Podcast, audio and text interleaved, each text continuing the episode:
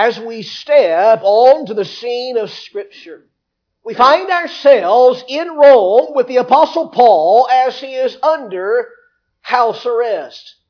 In this letter that Paul has sent to the church of Ephesus, we must understand that Paul isn't just instructing the church on how they should mature in their faith. He is also encouraging them to show up, to step up, to suit up, and to stand firm in the face of great opposition with the other members of the team, the body of Christ. Now I say if there is anyone who understood spiritual warfare, it was the apostle Paul.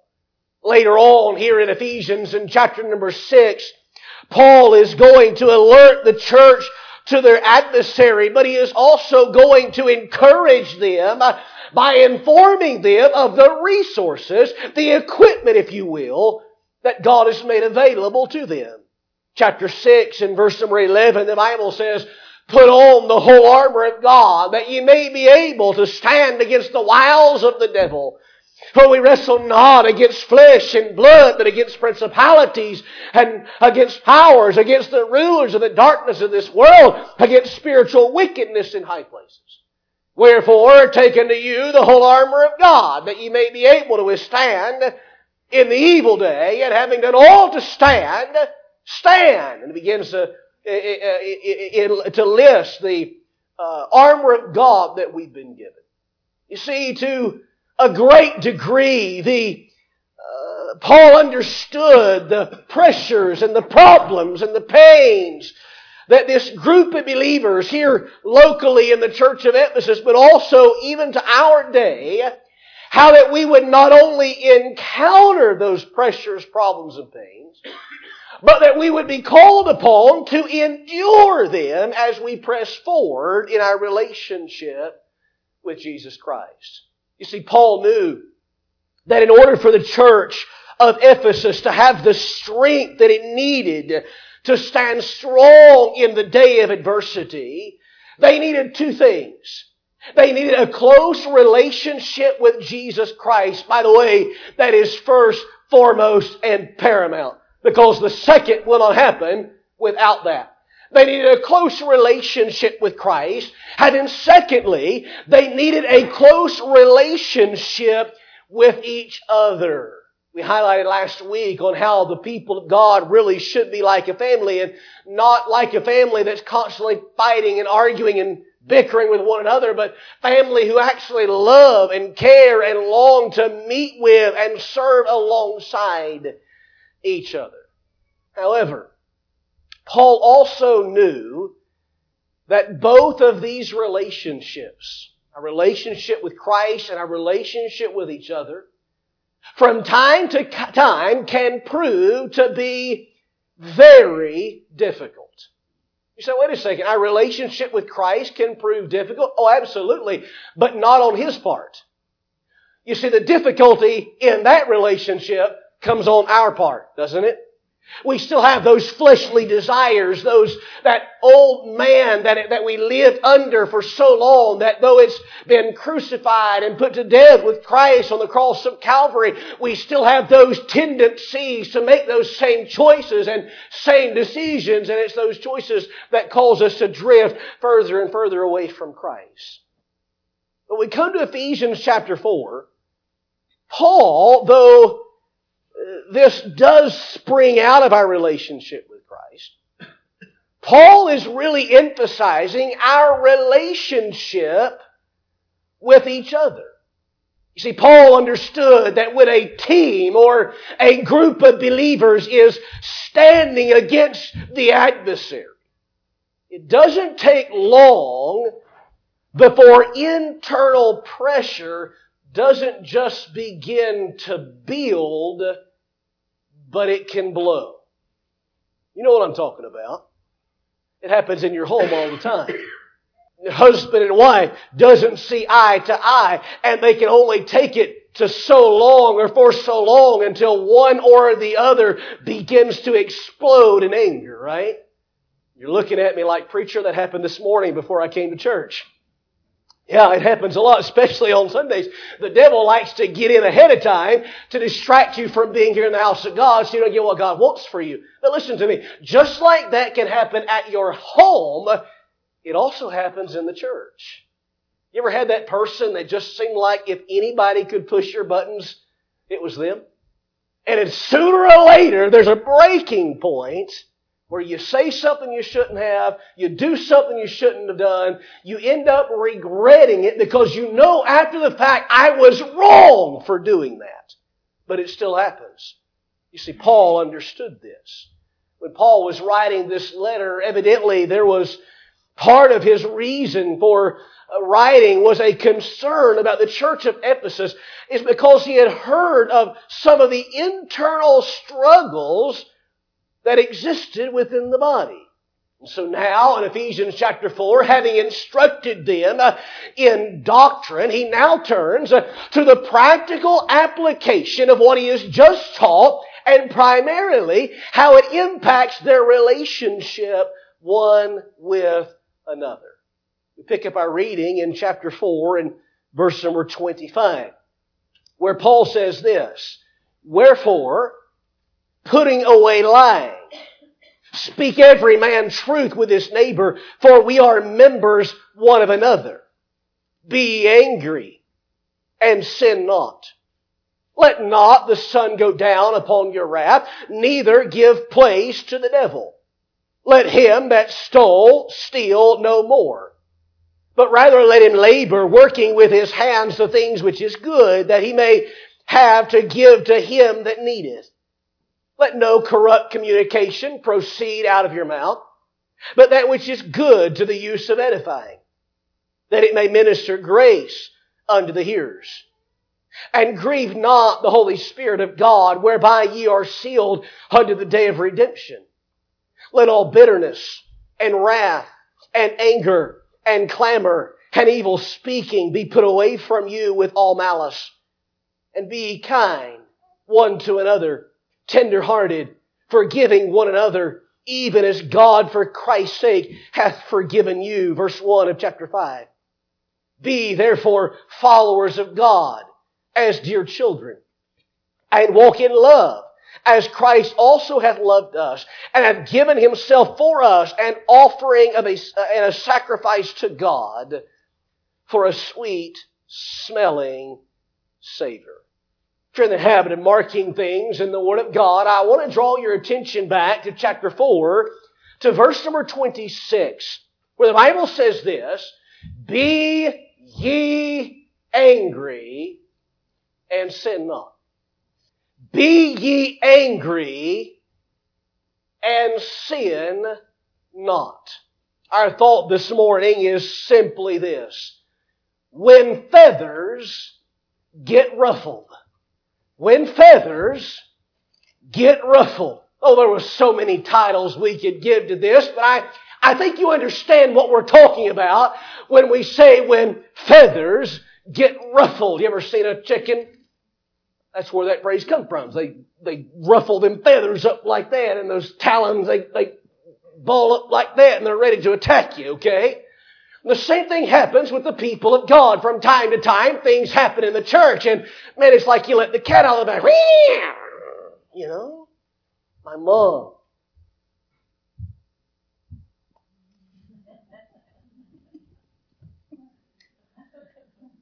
I saw that in her a lot of times. And my mom, she has like indestructible claws. I'm telling you, they don't break. Growing up, she'd get me right there. And she'd take those fingernails and she'd pinch and she'd begin to twist. Oh, it's still, I still run from her today. Yeah, I mean, she was mean. I was abused as a child, okay?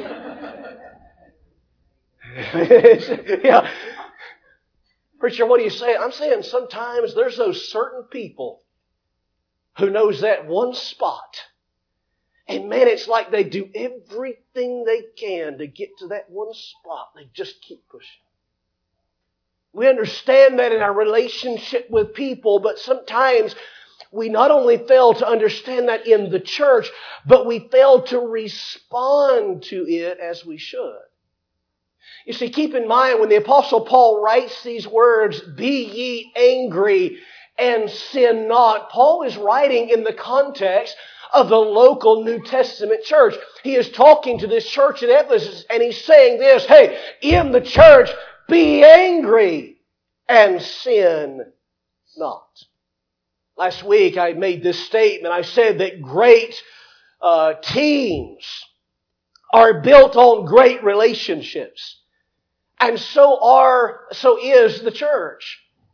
The church is built on great relationships, but the reality is that some of the greatest defeats that the church experiences are not from external forces, but rather from internal feuds. You see, God has given the church His Spirit a great power. He's given us His Word, great instructions on how to overcome the battles of life. And we know the battles are coming, but sometimes we get a little knocked off balance when the struggle is not external but internal.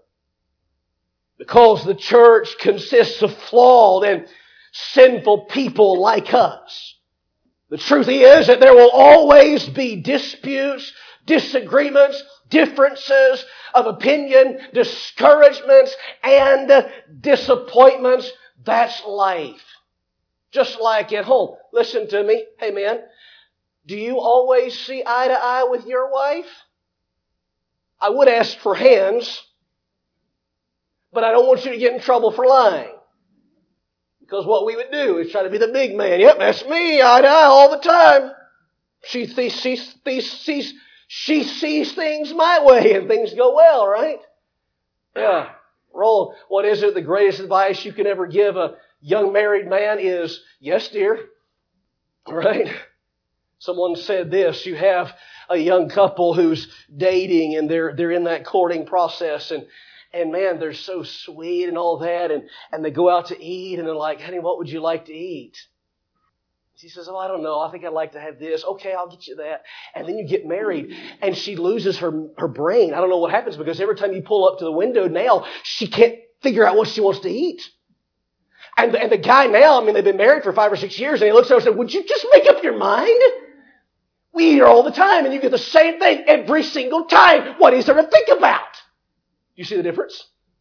Yeah, if that's not happening in your home, I need to talk to you because my marriage is not as good as yours, all right? So, so what I'm saying is this, from time to time you get teams together and they're working alongside good for so long, but all of a sudden pressure begins to build and something throws you off kilter and before you know it, you're at odds with each other and you begin to lose in the battle that you're trying to fight.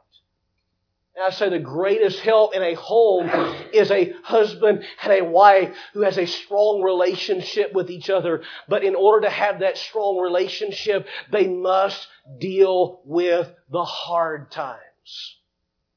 Church is the same way. I want to ask you to raise your hand, but how many of you have had hard times with a church family member? Maybe in this church or maybe another church, but at some point in time, somebody has ruffled your feathers. Somebody has gotten under your skin. You see, the reality is it's not a sin for you and I to have differing opinions. It is not a sin for you and I to take different stances and different positions. Listen, that's been in the church ever since the church was established. But it does become wrong when we fail to respond to those in a way that is pleasing to God. How you respond to internal struggle is either going to strengthen the church or is going to weaken the church. It was Billy Sunday who made this statement. He said, it's amazing God is doing as well as He is with the crowd that He has to work with. And then when you think about that, how true a statement is that? If you look in the mirror and you say, boy, I'm great, you've got blinders on or something. Because when I look at the mirror and I look at my life, here's what I see. I'm full of problems. And I'm full of failures and I'm full of shortcomings. And I begin to sit back and wonder, how in the world can God use me on a team to press forward in this world with the things of spiritual nature? You see, here's the thing. we can very quickly, as a church family, lose sight of the importance of church unity and forget that the issues that we find ourselves fighting over are never as important as the relationships that we share. You see, here's the thing. When it comes to the body, when it comes to the church, you say, Preacher, you don't know what they said to me. I'll say this. It doesn't matter. And I don't mean to take whatever you're going through lightly. What I'm saying is this. God has given you and I the ministry of reconciliation. That's what He's given us. And we need to be as willing to forgive someone who hurts us as Christ forgave us after we hurt Him. And when proper reconciliation comes in, listen to me, problems are not a sign for you to leave. You say, Preacher, what do you mean? Because I'll say this if you leave because of a problem, guess what you'll find wherever you go? You'll find the same problem. Oh, it may take two or three weeks or two or three months or two or three years to show up, but all you're going to do is carry the problem with you.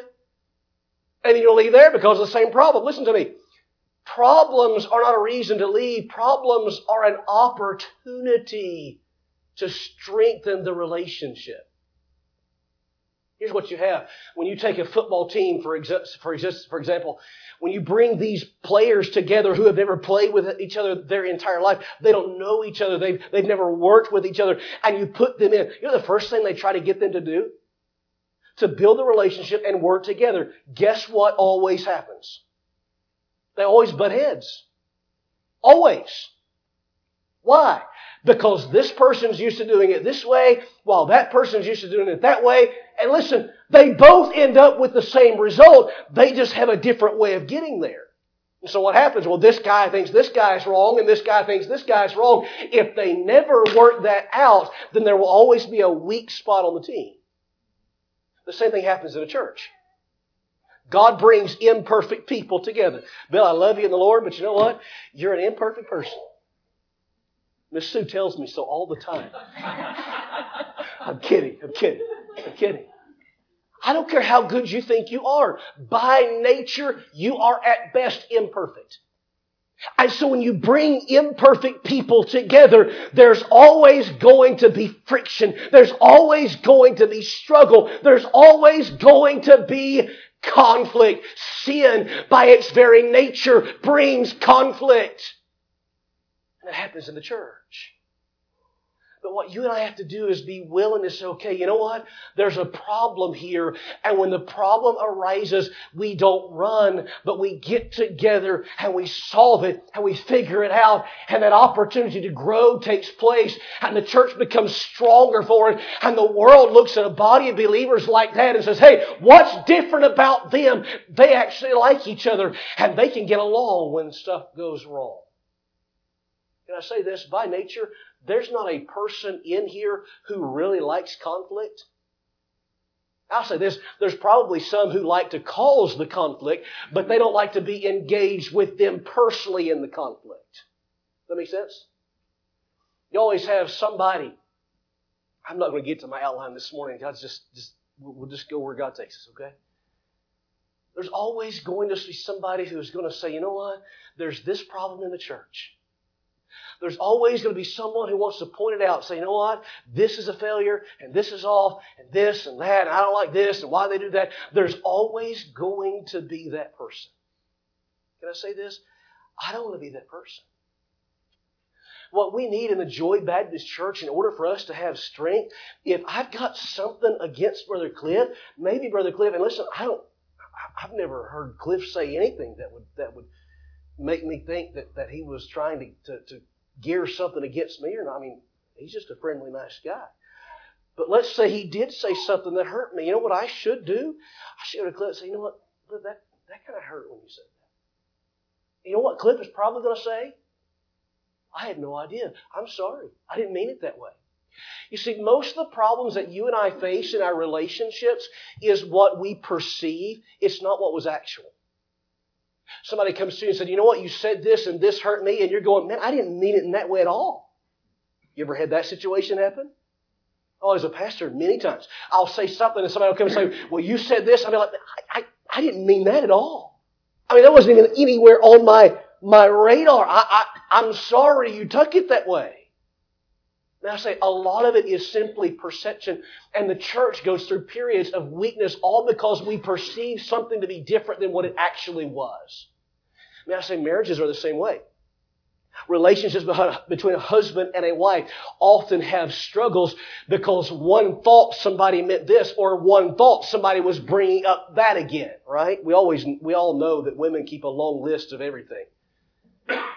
Men, we can't remember anything past the day we just slept, all right? I mean, but, but women, man, they keep like a, like my wife, she can pull out a scroll. You were back on August the 1st, 2009? Yeah, you remember what you said back then? Yeah, no, I don't really. you know, I, I, but I bet you're getting ready to tell me.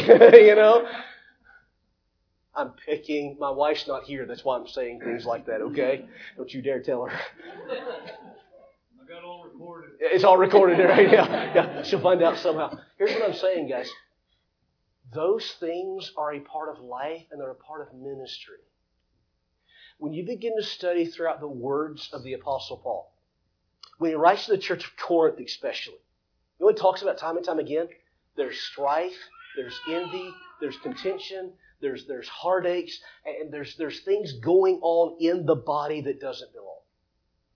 And listen, sometimes you may have those who just want to cause problems, but a lot of times it's not meant to be that way. It's how we perceive it. I'll, I'll say this.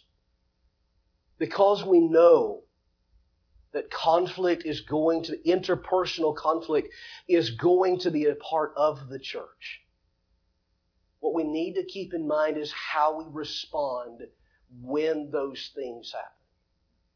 Here's what you could do. You could respond this way. You could just fail to acknowledge it. Next the question. Does that do any good? No. Does no good at all.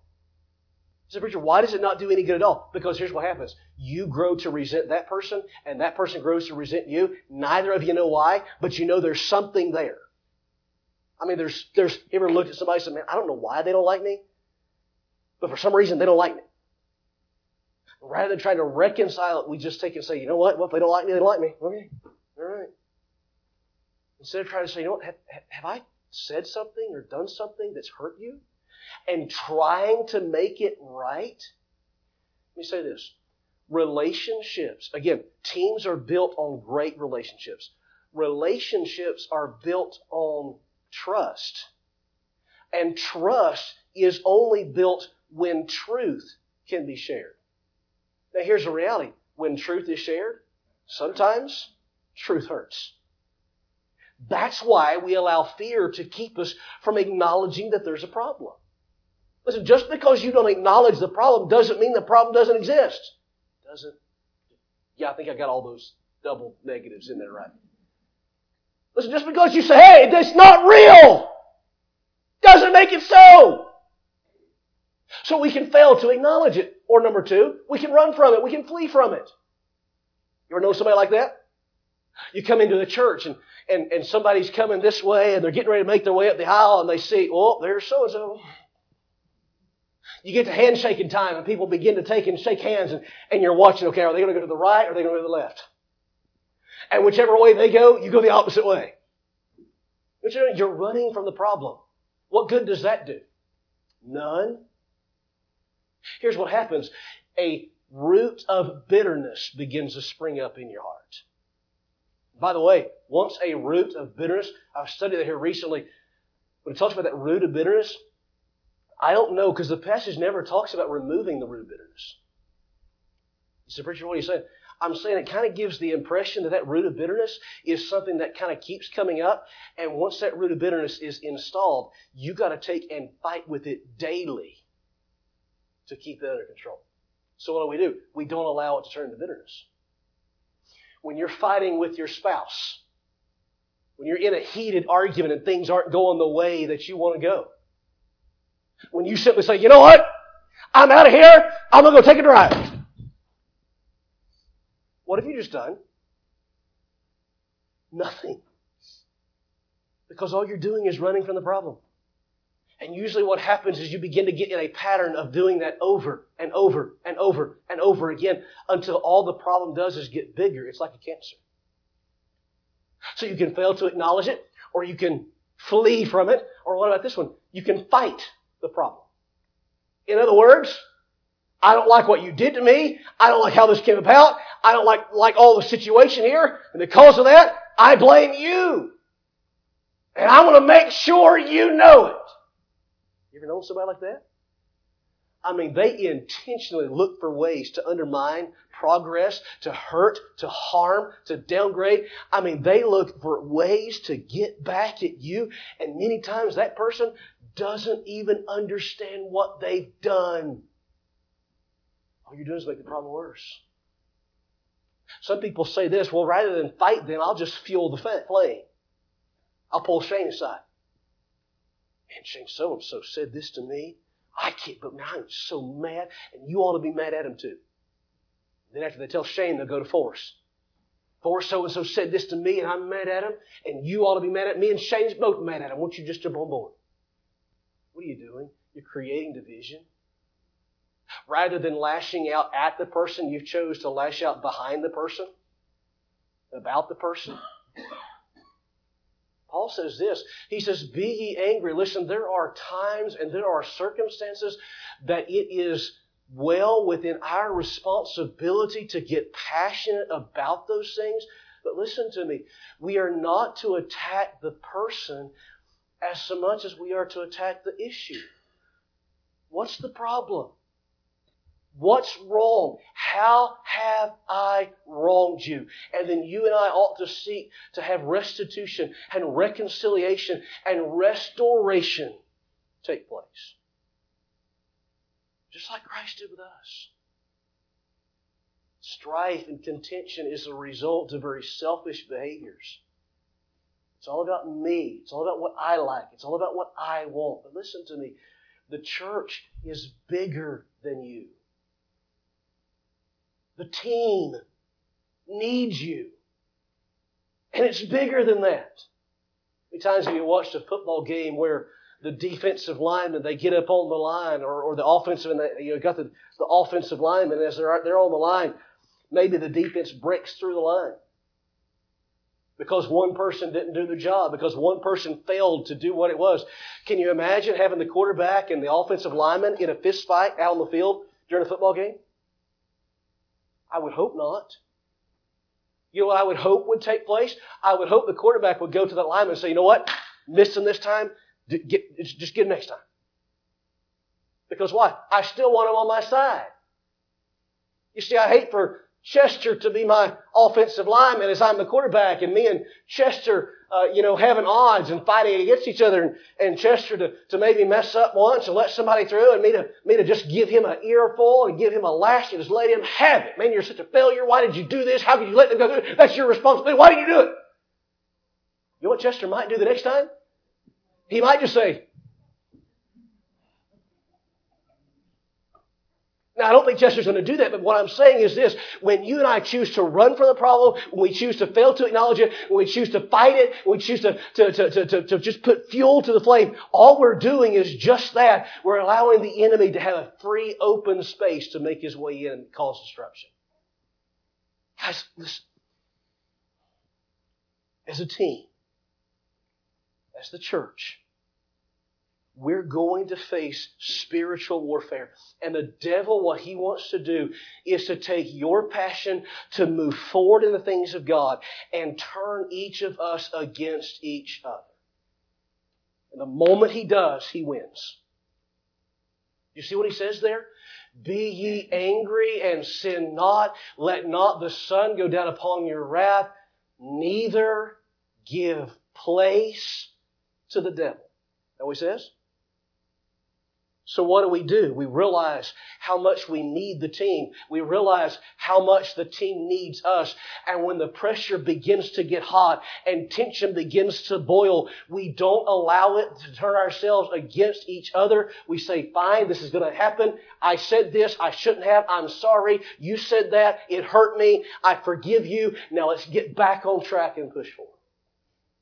Husband says to the wife, "Hey, I'm, I'm so sorry. I was so I was so rough when I came home today. It was such a hard time at work. I shouldn't have done that. It was just boiling inside of me all day long. It shouldn't have come your direction. Would you forgive me?" The wife should say, "Yes, honey, I forgive you. You know, I've had a tough day as well, and I probably shouldn't have responded the way that I did. And now you're back on the same page. There's strength, there's unity, there's continuity, and now there is the ability to move forward in power."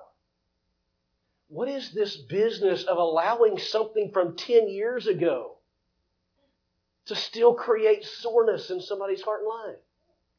Can I just be blunt? Get over it. Get over it. You said, Preacher, that is a harsh way to say it. Here's what I'm saying. The only person that's probably hurting from that still is you. What good is it doing? Put it to rest. Seek forgiveness. Seek reconciliation. Paul says this, if it be possible. And look, there are times where it's not possible. I get that. There are some people who you just can't get along with. I mean, they are just built to be obstinate creatures. But here's the thing. I'm not responsible for how they respond to the situation. I'm responsible for how I respond. And I will be held accountable for how I respond. So when I choose to respond right, then I am brought back into a right relationship with God, and I can be brought back into a right relationship with the body of Christ. And through that, great power can be seen as we move forward. My time is coming on this morning. So much more I want to say. I, I need to I need to conclude. As a church, God has placed us here with a purpose. Our purpose is to go into this world that is consumed with the darkness of sin, that's lost, dying on their way to hell. Our responsibility is to go and get them. The Bible says to go into the highways and the hedges and compel them to come in. But what we have to do is show them something different. Listen, they see the antagonism in the world. They see the internal conflict and the struggle in the world. You know what they see? They see people who don't know how to deal with it. By the way, they don't know how to deal with it because they've never been taught how to deal with it. In most cases, neither have we. We live in a generation now where we're not taught how to handle our feelings, our emotions, our weaknesses. We need to get back to that. Also, this if I have hurt you or wronged you in some way, please come and tell me. Please. Why? Because I love you and I want to help you in whatever way I possibly can. And whatever I've done to hurt you, I want to make it as right as I possibly can. Well, preacher, you wouldn't like it. So much more I want to say. You know the reasons for conflict? Some of the reasons for conflict is this. Somebody may not see things the way you see something. But you know the second reason? You're not always right either. So sometimes you don't have the full backstory. And sometimes it helps just to sit down with the other person and say, you know what, you said this, and I took this this way. And, and when somebody sits down and says, you know what, I made this statement because of this and this and this, going to show it to you. You may look back and say, you know what, I didn't, I didn't know all that. You know, so many times we allow not knowing the facts to keep us at odds with somebody who in Christ we are called to love and to serve together with. When people come to Joy Baptist Church, here's what they should see. They should see a body of believers who can work closely together, not a group of people who are good at fighting with each other. How do we get there? We have to learn to resolve conflict. Acknowledge the problem. Remember our priorities. Our priority is our relationship with Christ. Our priority is our relationship with the body of Christ. Acknowledge the problem, remember our priorities, and then seek to take and find reconciliation. Deal with the pressure point because it will only get worse if it's not dealt with. When feathers get rough, Paul's talking to the church. He says, Be angry. It's okay to be passionate. That's normal. But don't let the devil turn you against each other use that as fuel not to attack each other, but to throw it back in the adversary's face. Say, you know what? You tried. It was a good shot. But we're bigger than that. We're better than that. You're going to have to try again. When feathers get ruffled.